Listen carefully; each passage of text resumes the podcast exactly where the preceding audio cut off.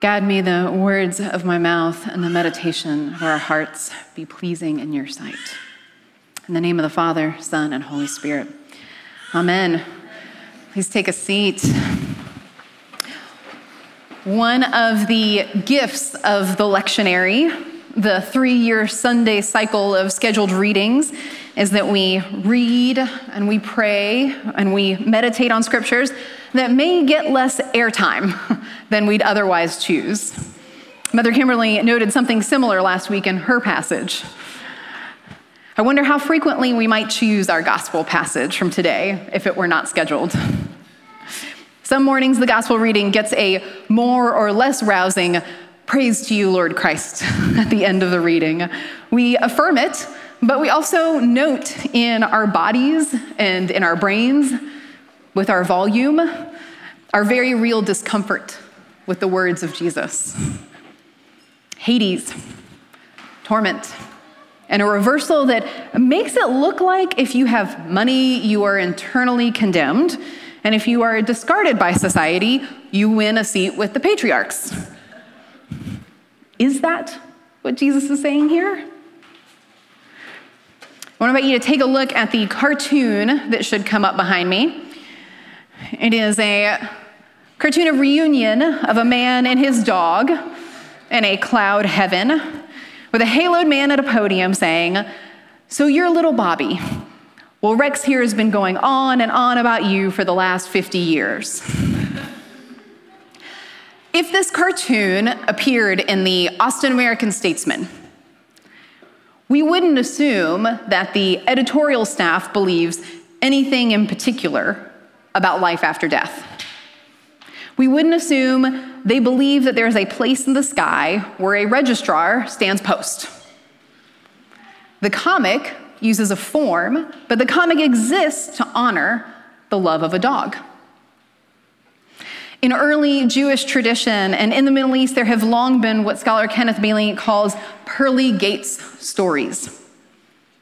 Moses might be a main character, and they frequently have some kind of humorous slant.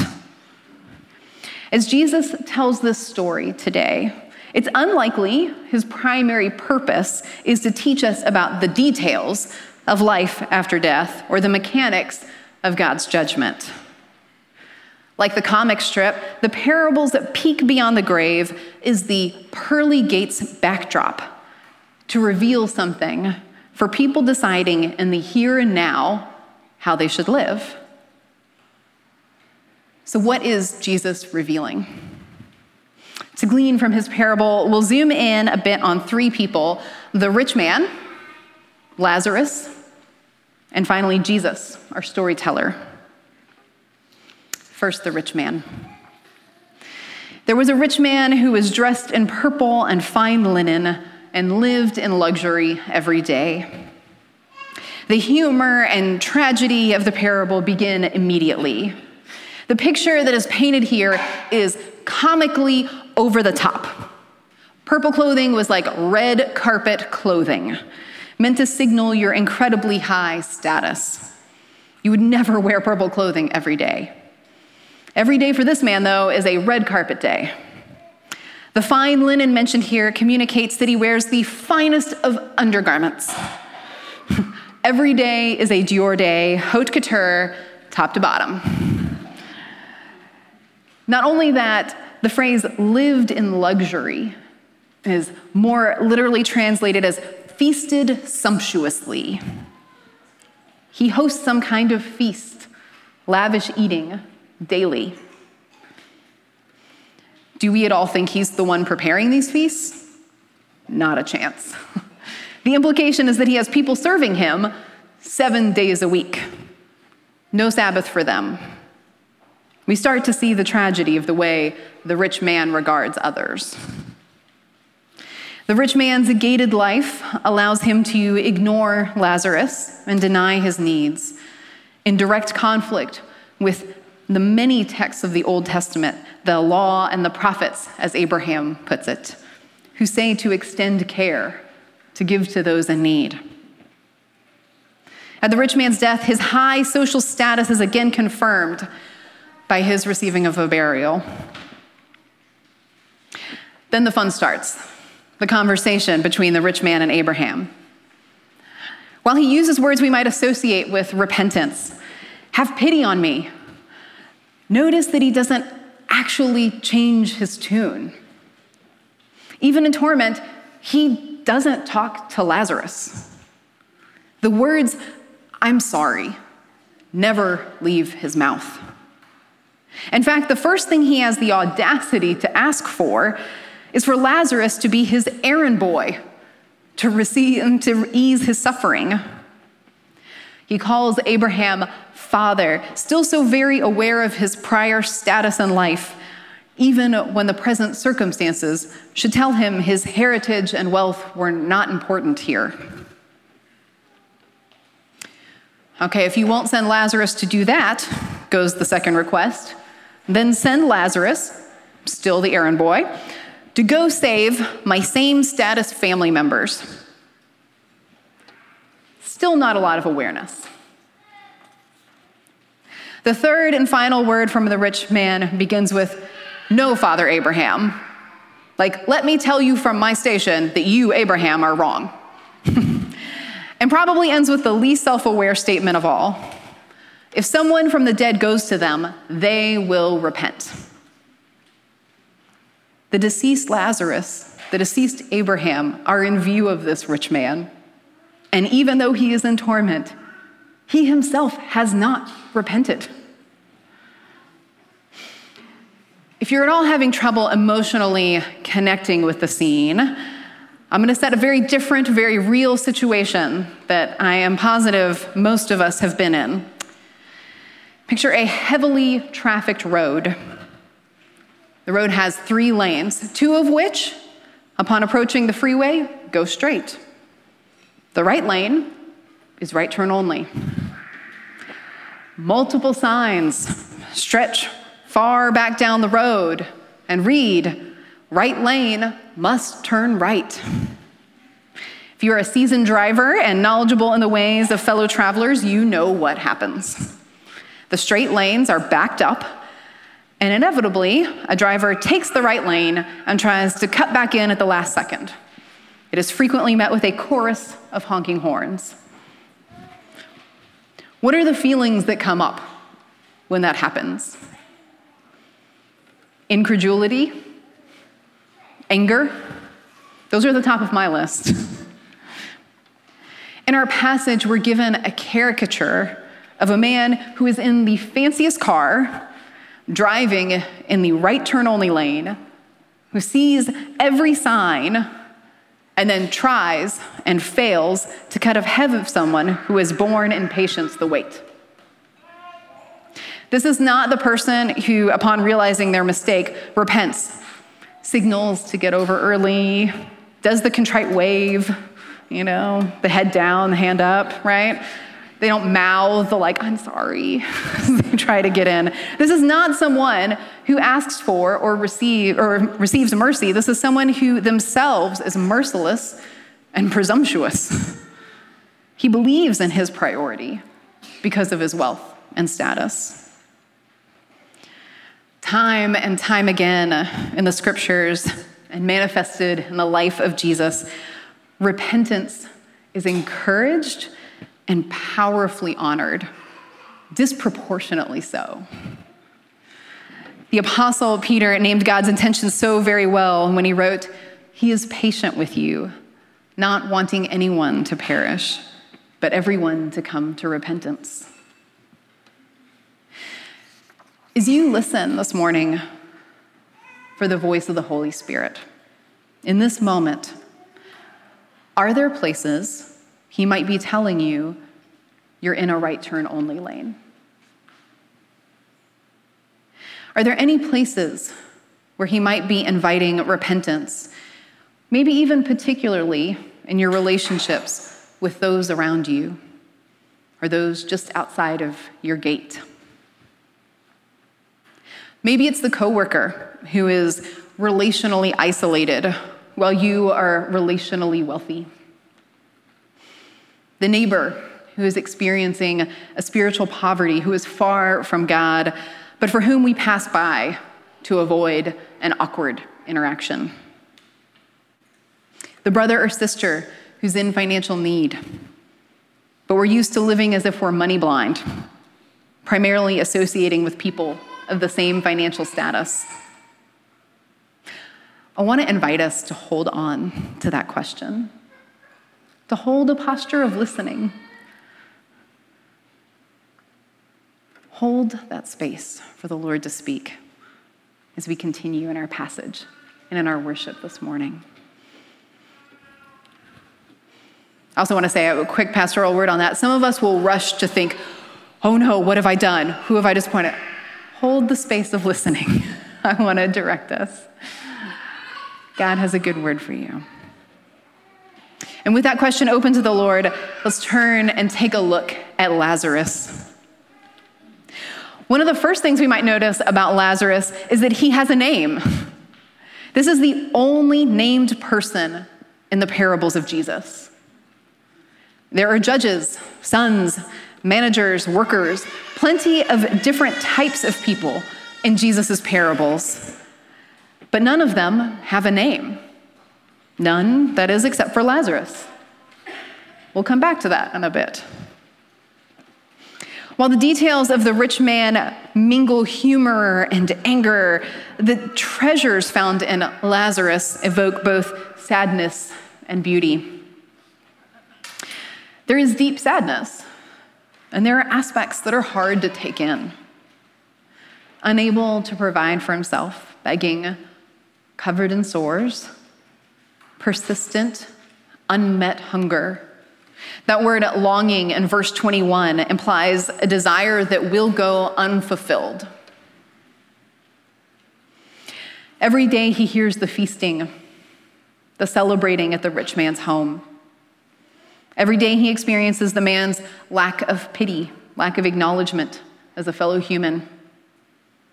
The physical and psychological toll of Lazarus' daily life is heartbreaking. And yet, there are moments where we see care for Lazarus, if in unconventional ways. There are people that, though they cannot provide for Lazarus, lay him out daily by the gate of the one who could help. They lay him out and they come and collect him. And then they lay him out again and collect him again, day in and day out. In this way, they participate in his begging, in his suffering, in his poverty. N.T. Wright, among many others, likes to say Christianity is one beggar telling another beggar where he found bread. Then there are the dogs. It's easy to read this and think that the dogs are adding insult to injury. But the word translated, even in our text, even the dogs came and licked his sores, is not a word of amplification or of adding on. It's actually a word of contrast. But the dogs came and licked his sores. But the dogs tended to his needs. They did not gnaw or snap. They are not using Lazarus to meet their needs. Rather, they showed affection. They brought what care and healing they could to the equation. Death without a burial was seen as a sign of the judgment of God. And yet, Lazarus, here with no burial to speak of, is carried by angels to Abraham's side. Can you see the beauty, the care, even in the midst of tragedy? Can you see the tenderness that persists in the midst of heartache? I would argue that it's Lazarus' ability to recognize and receive the graces, however much we might turn up our noses at them, that formed the character we see here. You might be thinking, what character? he doesn't do anything in this parable. But that in itself is telling. He is hungry and dependent with his community unable to provide for all of his needs. And yet he doesn't lash out. His wounds are tended by the scavengers and the despised dogs of that age. Yet he treats them in such a way that they would be inclined to express affection. He remains silent as the rich man calling from Hades still treats him disrespectfully. My father in law likes to say, Beware the wrath of a patient man. That's kind of his little thing. And so, kind of, there's some sense of like, finally, in this place, Lazarus could explode, right? He's been patient long enough. I'm not taking it anymore. Are you kidding me? Me come and dip my finger and ease your suffering? But he doesn't. The rich man is comically opulent in this story, and Lazarus is magnificently gentle. This is a character who has entrusted themselves and others to God. And it's crucial that you see the graces, that you see the provision of God in the formation of Lazarus and Christ likeness, because you need to be able to see these things in your own life. I need to be able to see them in my life. Lazarus' name in Hebrew means the one whom God helps. If you're not able to see Lazarus in this light, the name is nothing but cruel.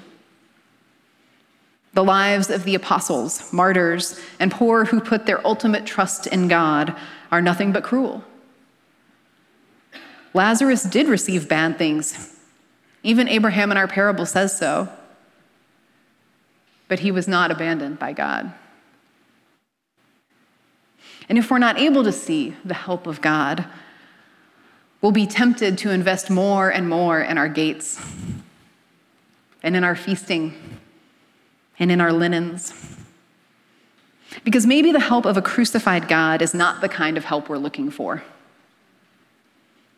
Maybe we're less interested in the God of the beggar than in the God of the rich man.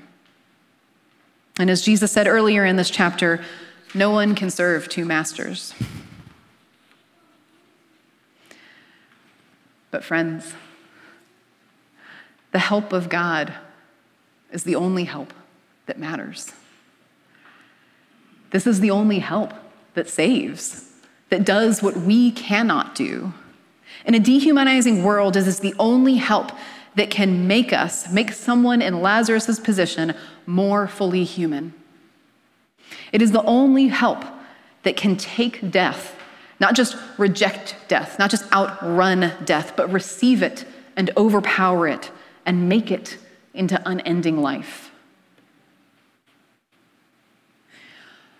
Earlier, I asked us to hold open that question of repentance. I want to add to that the most trustworthy form of repentance is one that is steeped in the kindness of God toward you and toward your neighbor. I'm going to say that again. The most trustworthy form of repentance is one that is steeped in the kindness of God toward you and toward your neighbor. We are less likely to ignore someone when we know we have not been ignored by God. Or put inversely, we are empowered to be present to someone, to care, when we connect with God's presence and care of us. As you hold before Him this question of repentance, also hold before Him an attentiveness to His kindness toward you. In what ways have you received the care of God? In what ways is the Holy Spirit, maybe even now, highlighting some care you've received, but maybe have overlooked in the midst of your other hungers? Invite the Spirit to reveal God's provision for you, both His present provision and His ultimate provision. As we make our final turn towards Jesus, our storyteller, I want us to consider two things. One, okay, what is he actually saying? if we bring the pieces together, what is at least in part some of this message? There are more treasures than we have time to explore here, but what is at least some part of that? And then, what does this tell us about Jesus? What does this tell us about him? There's a costume that I don't think I've ever seen in person, but have heard about numerous times in popular media, and that is the two person horse. It's that one where a single costume is put on by two people. One is the head, and their legs are the front two legs of the horse, and the other person is the tail end, with their legs serving as the back of the horse. Almost always in popular media, there's some kind of joke about, like, I don't want to put it on again. Don't make me be the tail. You know, nobody wants to be the tail end of that costume. And maybe that's why I've never seen it in real life, is that nobody does that. In Jesus' parable, the lives of the rich man and Lazarus are connected in this two person drama. The rich man is clearly the head while Lazarus lives in the tail end of the story. But Jesus draws a different picture. Can we see the next slide? You may have seen this image before. There's no denying Lazarus got to be the front. But ultimately, it was a crude front. A front that is, with all love and affection to the kiddo who drew it, so disfigured that it'd be hard to call it a horse. and again, no denying Lazarus was in the back. But it turned out to be the honorable part, the beautiful part of the story. Jesus is reminding the people in his midst, particularly those who have a love of money or status, that our position in life, our wealth, can blind us to reality. I read an article recently where a young man said, between social media and porn and podcasts and video games, you can live a low quality simulation of what a fulfilling life would be. You can get social interaction from social media, the feeling of problem solving or being productive from video games, and sexual fulfillment from porn. A low quality simulation of what a fulfilling life would be. Isn't that a little bit like our picture here? Our parable? That wealth, amongst other things at our disposal, can lead us into a low quality simulation of a fulfilling life. Wealth isn't inherently bad, but it can be dangerous, like the tile around a swimming pool. Take care. Jesus, our storyteller, is lovingly, comically, achingly, saying to those who would hear, Don't be fooled. Wait the kindness of God. Wait a repentant heart and life as far more valuable than wealth and status, as far more valuable than our ability to insulate from the needs of others, as far more valuable than having our hunger for honor and pleasure satisfied. The teller of the story is not one who has abandoned people in their ignorance or in their love of money. He aims not to leave them, as the quote on our bulletin reads, in the prison of their own wealth. The teller of this story is someone who is drawn near and is showing them the way out. Jesus means to set us free, to heal us from that which would lead us into the ways of torment. Again, we ask and listen. Where might the Spirit be revealing God's presence, God's kindness? Where might He be inviting repentance, inviting us to draw near to those in need? May we, Church of the Cross, be a people who listen when the Spirit speaks May we be a people who are disillusioned with wealth and status and have eagle's eyes and servant's hands when it comes to our neighbors. May we be a people who fully entrust ourselves to God, the one who helps us. Amen.